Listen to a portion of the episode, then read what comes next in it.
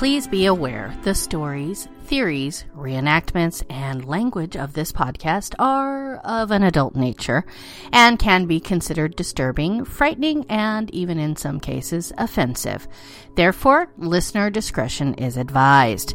You know what? There's adult content ahead, and you have been warned. Welcome, heathens. Welcome to the world of the weird and unexplained. I'm your host, Nicole Delacroix, and together we will be investigating stories about the weird, wonderful, unexplained, eerie, scary, and downright unbelievable. There will be tales of ghosts, murder, supernatural beings, and even unexplained mysteries. So sit back, grab your favorite drink, relax, and prepare to be transported to today's Dark Enigma. And on today's Dark Enigma, well, we have another bizarre creature feature today. I know, I'm all about the rhyming today. I'm so sorry.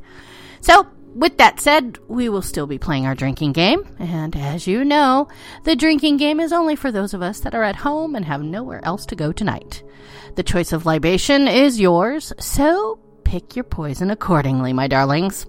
All right, now for the game part. How about every time I say creature, that's going to be a single shot.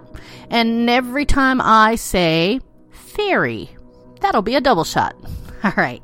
Now that we have the business end out of the way, we can jump into today's Dark Enigma head first.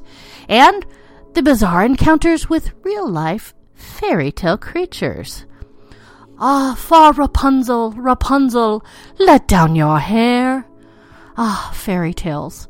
Every child loves them. Cue Frozen's Let It Go. Come on, sing it. Let it go. Let it go. Okay, I sing horribly. I won't do that to you. But as you know, the stories that we see on Disney aren't anything close to what the real stories were or what they were even intended to be. Most of the tales that we now know have been watered down and made more palatable for our young ones. But fairy tales were originally dark, disturbing, and very violent. But amongst the many monsters, beasts, and assorted entities within the world of the weird, there are those that stand out as being particularly bizarre. These are the creatures that seem to occupy their own realm of high strangeness, lying out on the dark fringes of the unexplained in a territory inhabited by things that defy classification. Surely to be counted among the denizens of this domain are the various creatures allegedly encountered all over the world that can only be described as beings from fairy tales, as if they had literally stepped off the page and into the real world. But how can this be? Are fairy tales based on these very real entities? Or are they just the product of a fanciful imagination? One of the most prolific and widely reported types of fairy tale creature encounters concerns gnomes and other assorted little people. Anybody who makes a short joke, I'm going to kick your ass. I'm kidding. I'm just kidding. And there is actually a surprisingly large number of such sightings from all over the world. In many of these cases, the term gnome isn't even a nickname just given to some unidentified small humanoid, but rather denotes a literal gnome straight out of a fairy tale, complete with cap, boots, and even their gnomish little clothes. One bizarre report comes from a witness who had just moved to Puerto Rico with his mother, and he was just 17 years old. He claimed that one day he had gone to take a shower and suddenly heard the family dog frantically barking at something outside.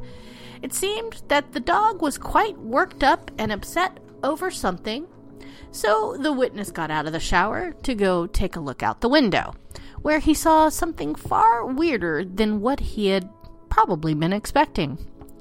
There in the yard, lurking behind a tree, was what the witness described as a diminutive man dressed completely in white and complete with a white cone shaped hat and white pointed shoes. The odd little man apparently stared at the witness for a moment and proceeded to vanish into thin air. A few days later, the strange creature appeared again, this time outside of the witness's window. Hopefully, he wasn't in the shower this time. Maybe he was trying to get a peek. The strange tiny man then smiled and disappeared again until a few days later, when he appeared yet again. This time, the witness claims to have tried to communicate with it, asking it what its name was, to which it surprisingly replied that its name was Sebastian Pulazar. That is, without a doubt, the best gnome name ever. Sebastian Pulazar. I love it. Things had gotten so incredibly odd that the witness, who had to this point not mentioned it to anybody else, finally told his mother, who, well, not surprisingly, didn't believe him. The witness then called out to the gnome by name, and it apparently appeared out of nowhere right there in front of them, which of course made his mother scream out in shock, because, you know, when a tiny little man magically appears out of nowhere, you scream. And I'm guessing piss yourself. This gnome reportedly would continue to make regular appearances around the house and in the yard until the family, well, had had enough and finally moved out. Another case of a family that was plagued by an apparent gnome has a decidedly ominous overtone. This story starts with a woman known only as Tammy, who moved with her three children to a rural farmhouse near the town of Porterville, California, just off the Tule River in around 2004. Things, well, they got odd almost immediately, as Tammy claimed that she often felt the heavy sense of being watched, at times almost feeling the gravity of eyes upon her, but there was never anyone around during these episodes. It did not take long for her to realize that this phenomena happened most often and most intensely when she was near the barn, which sat in a secluded corner of the rather large 100 acre property. Indeed, in the coming days, the barn took on quite a sinister air, seeming to emanate a cold chill and spooking the many animals the farm the family owned, including dogs, a cat, chickens, turkeys, and even a duck, because what the fuck, you have to have a duck. Although they tended to wander all over the property, none of these animals would go anywhere near the barn, as if repelled by some unseen force lodged within. Indeed, she deserved that none of the neighbors' animals, strays, or wildlife would go near the spooky old ass barn either. Whenever any animals passed the barn, they would give it a wide berth, and on many occasions would act strangely in its presence, staring at it as if something were there, staring back. The dogs would sometimes go nuts around the barn, barking and yipping excitedly, even though no one was there. Sometimes there could be heard strange noises coming from within the barn, which sounded like grunts, growls, and squeals. To add a layer to the thickening air of foreboding, Tammy claimed that she began to notice several of her animals had begun to go missing, gone without a trace, and it was immediately suspected that the menacing barn had had something to do with it. And you know my answer to that aliens, because it's always aliens. Anyways, Tammy chalked it all up to nerves and perhaps rats or wildlife nesting in the barn, and explained the missing animals away as having just run off or even have been killed by a coyote. But one frightening encounter would convince her that it was something a little bit more than that. One evening, Tammy returned from town with her son, parked the car, but as she exited the vehicle and went to get some groceries, out of the trunk, she claims that she saw a fleeting movement in the periphery of her vision. When she looked up, there was nothing there, and she went back to unloading the groceries. But almost immediately there was another movement, this time punctuated by an insidious laugh. Mwahaha. She would later say, and I quote, This time I heard a very freaky, very evil sounding chuckle. I looked in the direction of the sound, and there was standing about fifty yards from my son, and I was what I can only describe as a gnome. Standing there, about fifty yards away, was what she described as a humanoid creature about three feet tall, which sported a beard and was wearing baggy black pants, a gold colored shirt, and a red pointy cap. Because fashion, people, fashion. For a moment, it just stood there staring at her and her son with deep set, dead black eyes, as if, studying them. But then things took a turn for the sinister, and Tammy would say, that thing grinned at us, and the creepy grin spread from ear to ear, and its teeth were a gross brown and pointed or jagged. It had a bulbous nose and large, deep set eyes, though I really couldn't tell the color of them. I never got a closer look at it, and don't know if it was wearing shoes or not, because at that moment I dropped my groceries, grabbed my son, and ran for the house. Because, well, you know, creepy ass grins and all, I'm with her. As soon as Tammy and her son had entered the house and slammed the door behind them, she began frantically telling her daughters what had happened between deep gasps. Because drama. Somewhere outside, the strange little man was still cackling, and there was a movement by the window. The terrified family looked out to see what it was, and as they approached the window, they could see the top of the red pointed cap loom into view, which was especially odd considering this particular window was located around eight feet off the ground. Tammy closed the blinds, moved her children well away from the window, and waited there breathlessly until the thing finally went away. And I'm just going to point out at this point, why has nobody called 911? Okay, never mind. This would be the only direct sighting of the evil little gnome, but Tammy would occasionally hear that same ominous chuckling issuing forth from the shunned barn. She would later say, after that night, whenever the dogs barked or howled, we were pretty sure we knew what they were barking at. We were also pretty sure of where our missing poultry had gone. From time to time, we would hear a weird, creepy chuckle and other noises coming from that old barn. I'm just gonna say, you know, if you're having a creepy little gnome that's living in your barn and he's eating your chicken, you know what? Put out a plate of chicken for him. Maybe he'll leave your ass alone. That's what I'm saying. Anyways, interestingly, this is not the end of the story. Tammy and her family would eventually move away, and a new family would move into the house in 2010. This new family, too, immediately noticed that there was something weird going on with that decrepit old barn. One evening in the early morning hours, the couple woke to the sound of a raspy, gurgling singing, which chilled them to the bone. When they looked out the window, they could see standing by a small pond on the property a creature standing around three feet in height and wearing maroon pants and a baggy yellow shirt with a brown vest and dark waistcoat. Because once again, fashion people.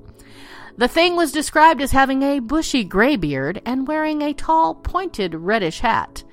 I'm just going to say, are these things like colorblind because seriously, yellow, brown, dark waistcoat, and a red hat? I'm just going to say, seriously, what's up with that? The eyes of the being were said to be small and black, and its teeth were discolored, jagged, and sharp to the point of looking almost broken. The creature seemed to know it was being watched and apparently stared right back at them before snatching one of their expensive koi fish they had stocked the pond with and jamming it into his mouth with glee. The husband allegedly shouted at it to go away, and it actually apparently gave him the finger before running off and laughing. All right, I don't know about you, but evil gnome or not, I'm gonna just love the fact that he shoved the fish in his mouth, flipped him off, and said, fuck you, and ran off laughing.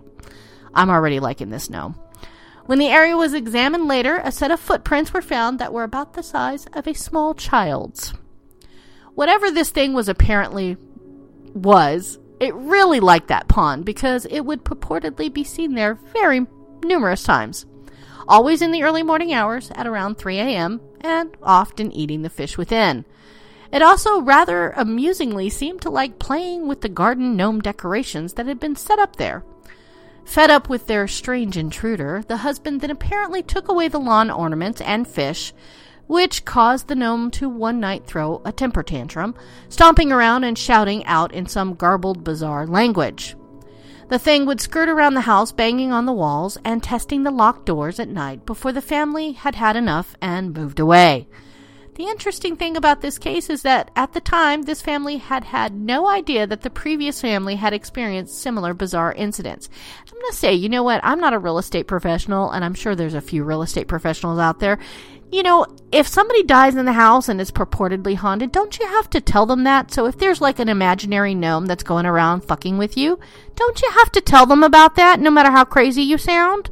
Somebody send me an email on that. I really want to know the answer to that. Anyways. Tales like this go farther back in time, and one early account of an apparent gnome comes from the rural town of Farmersville, Texas, from 1913. The witness, a man by the name of Silbie Latham, claimed that while he and his two brothers were out toiling away on their cotton farm, one day their dogs began to bark and snarl off in the distance. The brothers thought nothing of it at first, but the barking and growling became steadily more intense and chaotic until they decided that it was probably best to see what was disturbing the animals so much. When Clyde, the oldest of the brothers, went to have a look, he shouted to the others that he could see that the dogs were upset by a little man. When the others ran to go see what he meant, they were purportedly met with the sight of a diminutive humanoid around 18 inches tall and a dark green in color and wearing a large pointed hat. And the thing was just standing there with its arms at its sides. Sylvia would describe this, describe the scene as thus He didn't seem to have any shoes, but I don't really remember his feet. Well, why mention the shoes if you don't remember the feet? Okay, never mind. His arms were hanging down just beside him, like they was growed down the side of him. He had on a kind of hat that reminded me of a Mexican hat. It was a little round hat that looked like it was built onto him. He didn't have on any clothes. Everything looked like a rubber suit, including the hat. He just stood still. I guess he was just scared to death. Right after we got there, the dogs jumped him. I'm just going to say, I don't know about you, but that sounds an awful lot like aliens. Okay. Apparently, the dogs ravaged the little creature, tearing it apart, although, of course, the body has become lost to the mists of time, as is often the case in, you know, many of these stories. Another early report from 1919 was told by a witness by the name of Harry Anderson. Yes, everybody do the obligatory Mr. Anderson. Claimed that one night when he was 13, he had seen a procession of around 20 tiny men marching along in the moonlight. The strange little people were described as having pale white skin and wearing leather knee pants and suspenders. The odd little humanoids were walking along in a single file line and allegedly chattering with each other in some unintelligible language. Although Harry was terrified, the creatures marched right on by him and didn't even seem to notice that he was there. Yeah, that's cool. I'm just saying, 20 little tiny men, little knee pants, little suspenders. I'm having too much fun. All right. Starting from 1952, when he was just a child, the household of Dan Bortko of Wyandotte County, Kansas, would be haunted by a gnome for many years. The family had moved to a two story home on a rural farm property in Liberty, Missouri. Complete with a barn, and from a very young age, Bortko claims he frequently saw a small humanoid about three feet tall and fully decked out in German lederhosen and with a smoking pipe lurking about their house, often appearing in his room at night. The creature would often stand there looking at him before smiling or winking and disappearing through the closet.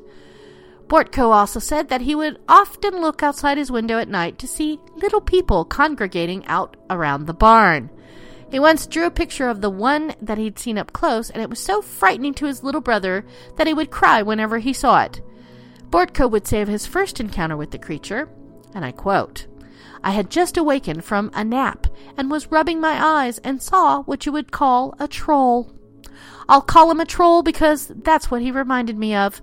It was an old man with a long beard, large nose, about three feet tall, standing at the foot of my bed, and I was astounded. I'm going to say if there's a three foot man standing at the foot of my bed, I'm going to kick his ass. There was another case in the early 1960s from a witness known only as Jerry, who claimed that he saw a gnome or troll at his home in Orange, New Jersey. Jerry claimed that one day he had gone outside into the backyard and seen a small gnome like man with a long beard standing by the steps leading up to the porch. According to the witness, the little man had funny clothes on and a pointed hat and all. Years later, this strange creature would make another appearance at the home when Jerry's five year old nephew woke from a nap crying to run downstairs and claim that he had been woken by a small man with a flowing white beard who had been staring at him as he slept. And, of course, America is not the only place where such encounters have allegedly occurred.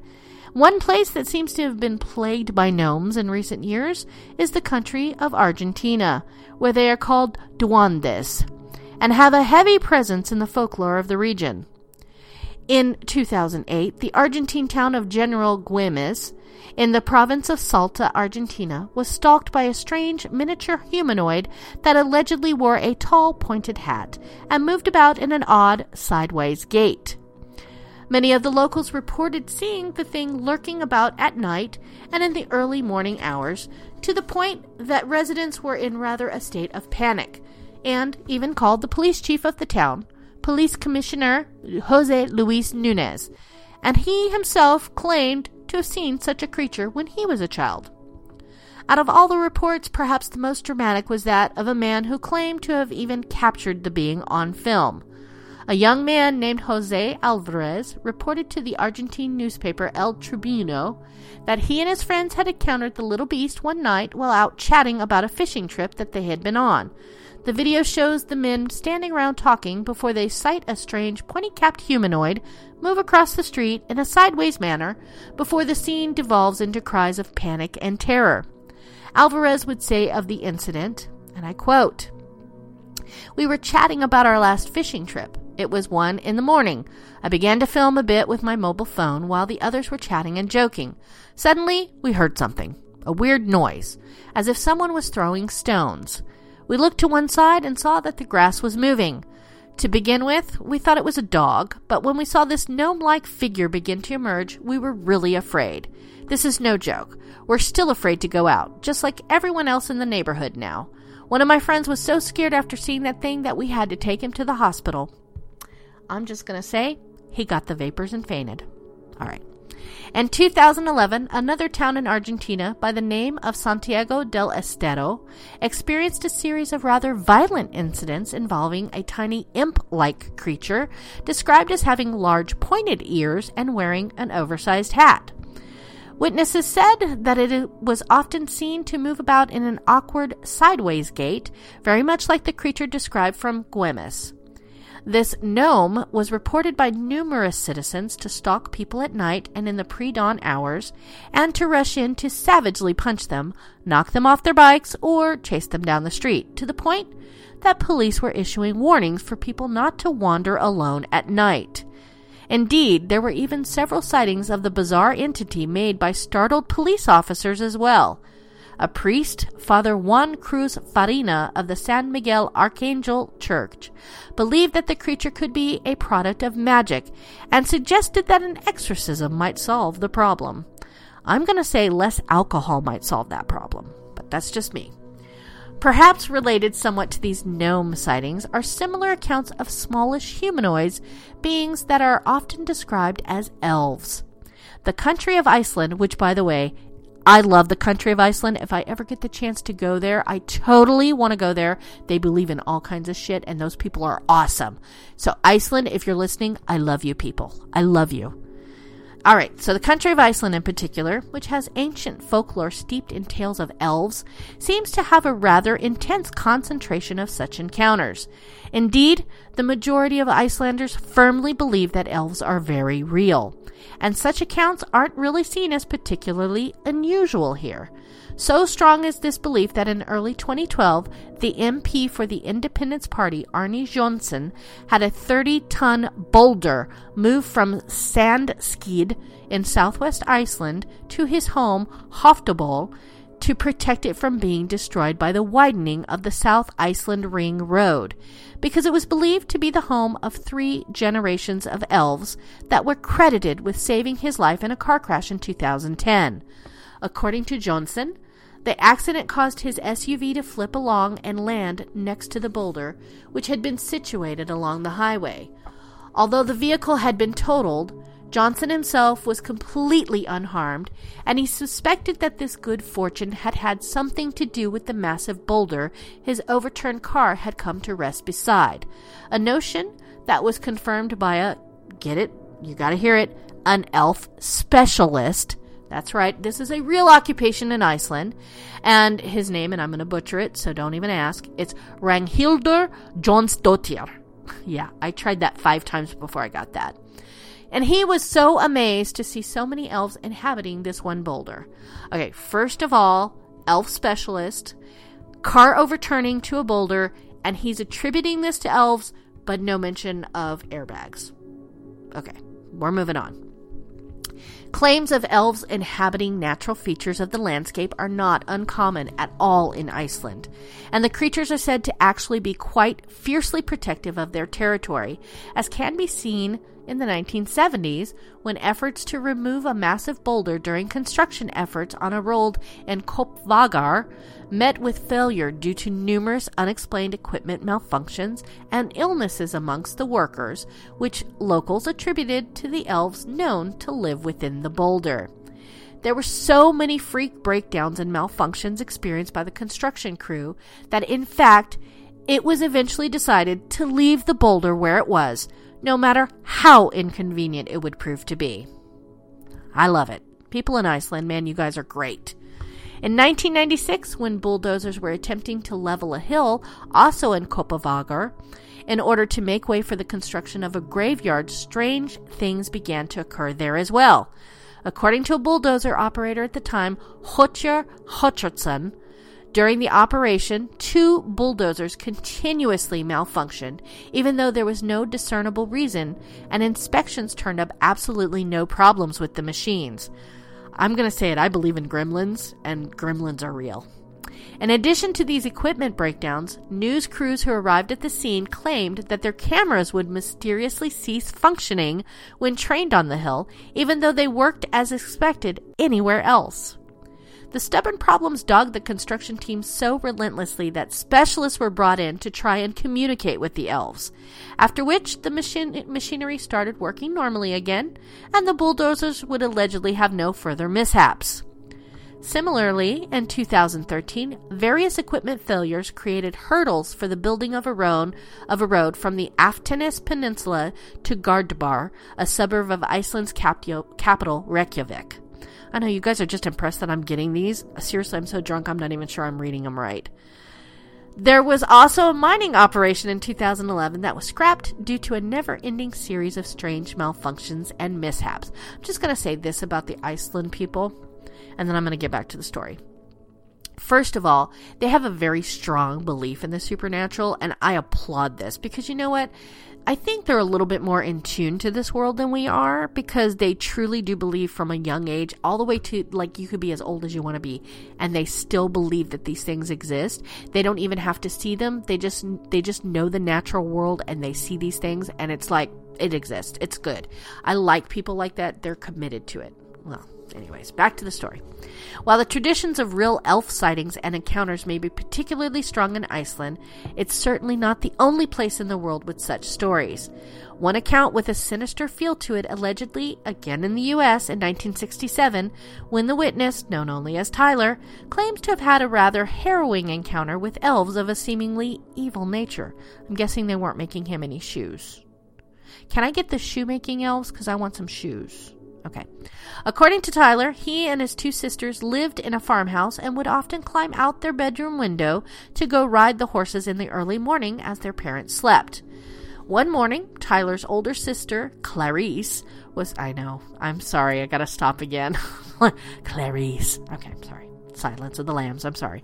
All right, Clarice was climbing out the window as usual when she suddenly stopped short, let out a scream before scrambling back into the room.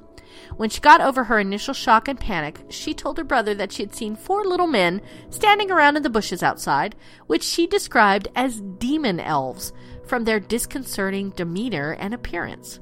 Tyler thought it was just a joke and went outside to the bushes, the bushes where he saw nothing. This would be the end of it until years later when they were talking, they were all talking and the subject came up again. Clarice, who had thought she was the only one who had seen the creatures, was surprised to learn at this time that her younger sister Christy had also seen them that very same morning. In Christy's case, the elves had woken her up by scratching on her window as they cackled maniacally and called out her name. They would torment her for some time like this before slinking off. She had not thought anyone would believe her and had kept the story to herself just as Clarice had, so they were both quite surprised when they learned that they had both seen the creatures that same day. In October of 2003, a woman known only as KT claims that she had her own encounter with an elf at her home in Greensburg, Pennsylvania. Apparently, she had been out on her patio with her toddler son, who suddenly turned to her and asked why a little man was sitting on the stone wall in their yard. KT looked to where her son was pointing, and although she could see no tiny person, she did notice that the area seemed to have a shimmery quality to it. A few months later, in January, KT was out in the yard with her husband when it began to snow. Thinking it to be a rather beautiful sight, KT went off for a short stroll while her husband watched the sun. As she walked along through the woods, she says that she had the sensation again of that shimmery look to everything around her, and that was when she rounded a bend to come face to face with a short, odd little man standing by a tree which she described as a stereotypical elf. The weird creature allegedly had a long, funny shaped nose, pointy ears, long, thin fingers, and lavender skin, and was dressed in red clothes and a long, pointed hat. The witness, of course, let out a startled cry, after which the elf vanished right before her eyes. I'm going to say once again, the alcohol was running firm on that one. Another account from 2004 supposedly took place in Pymatuning Park, Pennsylvania. Say that six times fast.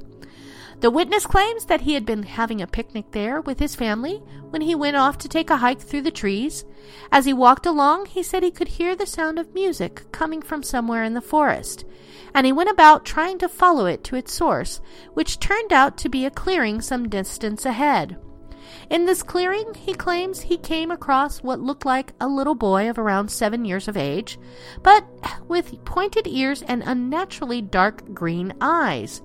He was sitting on a tree stump, and in his hands he had a wooden recorder, which is what had been issuing forth, forth the haunting music. When the witness approached the strange little boy, he smiled and asked him if he would like to try playing, with a voice described as sounding like a bell. The witness said he had to get back to his family, and the boy said that maybe they could play together some other time before getting up to walk off into the forest. The witness claims he went back to the spot several times over the years, but never saw the odd, pointy eared boy again. Although he claims that one time he left a piece of apple pie near the stump, and when he returned later, it had been replaced by a curious, smooth stone. There have been supposed elf encounters reported from places as far away as South Africa as well. In 1986, the witness, known as Paul, was in Durban, South Africa, at the Mangrove Swamps Nature Reserve, where he was hiking with five of his friends at around 6 p.m. along the swamp's main trail. They eventually came to a clearing that seemed to be lit up with numerous tiny flickering lights, as well as the rather unsettling sight of numerous little people around three feet in height sitting around on stone formations that seemed almost like an amphitheater of sorts. Paul would of the surreal encounter, and I quote, we looked around and witnessed little people sitting in the illuminated rock formations and others who were interacting with each other. The light and forms we saw were of an ethereal light, clearly less dense than light we are familiar with. I estimated there to be about 20 to 30 of these little people. We were shocked and frightened by this phenomena we experienced. We turned and ran as fast as we could toward our vehicle. On arriving, we tried to make sense of what we witnessed. We returned to the spot and saw nothing but bush. No lights, no little people, no rock formations, just bush. So not touching that one. I'm gonna let that one go. As if gnomes and elves aren't already strange, quite of, you guessed it, actual leprechauns. One of the weirdest of these occurred in the last place one might expect for a leprechaun sighting to be. In 2006, a large crowd converged to a amass on Lacren Street in Mobile, Alabama when an NBC affiliated news station, WPMI, arrived to see what all the commotion was about, they were told that a leprechaun had been spotted up in a tree, which had slowly materialized there out of nowhere and was hiding within the branches. One witness even produced a sketch of the alleged creature. Although the video of the scene, complete with commentaries by people who had been who had seen the creature, went viral on YouTube at the time, Many thought it was all a St. Patrick's Day hoax. However, numerous witnesses were adamant that they had actually seen what has been known as the Alabama leprechaun. I'm just going to say, does he have an Irish accent or does he have a southern twang? That's my question. With some swearing that they continued to sight the strange creature in the area afterwards. Considering the parodies, made of the incident and all the fun poked at the story, it's nearly impossible to tell if there is anything more to than this than just a big joke. But it is a truly weird tale all the same. The news video, perhaps not surprisingly, does not take any of it seriously at all and is just about as weird and as amusing as the story of the leprechaun in Mobile, Alabama itself. It's hard to even know where to begin when trying to understand such fantastical cases as these. When one gets over the fact that there are actual accounts of alleged gnomes, elves, and others from lore in the real world, we are left with numerous questions.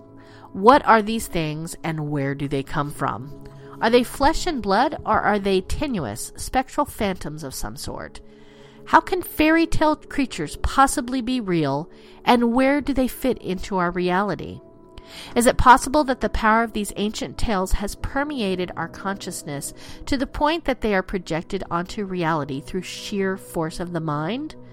If that's the case, I've got a naked Tom Hiddleston in my head. Let him appear. Hmm. Are they even real in any sense at all? Or are they the product of hoaxes, exaggeration, and tall tales? There's probably no one clear answer to any of these questions, and these cases remain just peeks into the world of the truly bizarre, where we can see through the window between things that are and things that seemingly just can't be. Or can they? and with that, my darlings, we've come to the end of the episode. I thank you for joining me here today, and the luck of the Irish be on ya. I hope you take time to reach out to me, share your thoughts on what you think, and know you cannot have my pot of gold. So, you can always reach the show at darkenigmapodcast at gmail.com. And if you have suggestions for a future show or you just want to tell me what you think, drop me a line because I do reply to all my emails. And on that note, my darlings, that's all the time we have for you tonight. Thank you for joining me here on Renegade Talk Radio, and don't forget to tune in next time. See you, my heathens. I love ya. Mwah, mwah, mwah, mwah, mwah.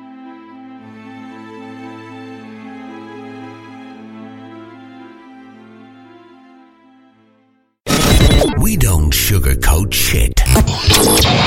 This is Renegade Talk Radio. Renegade Talk Radio.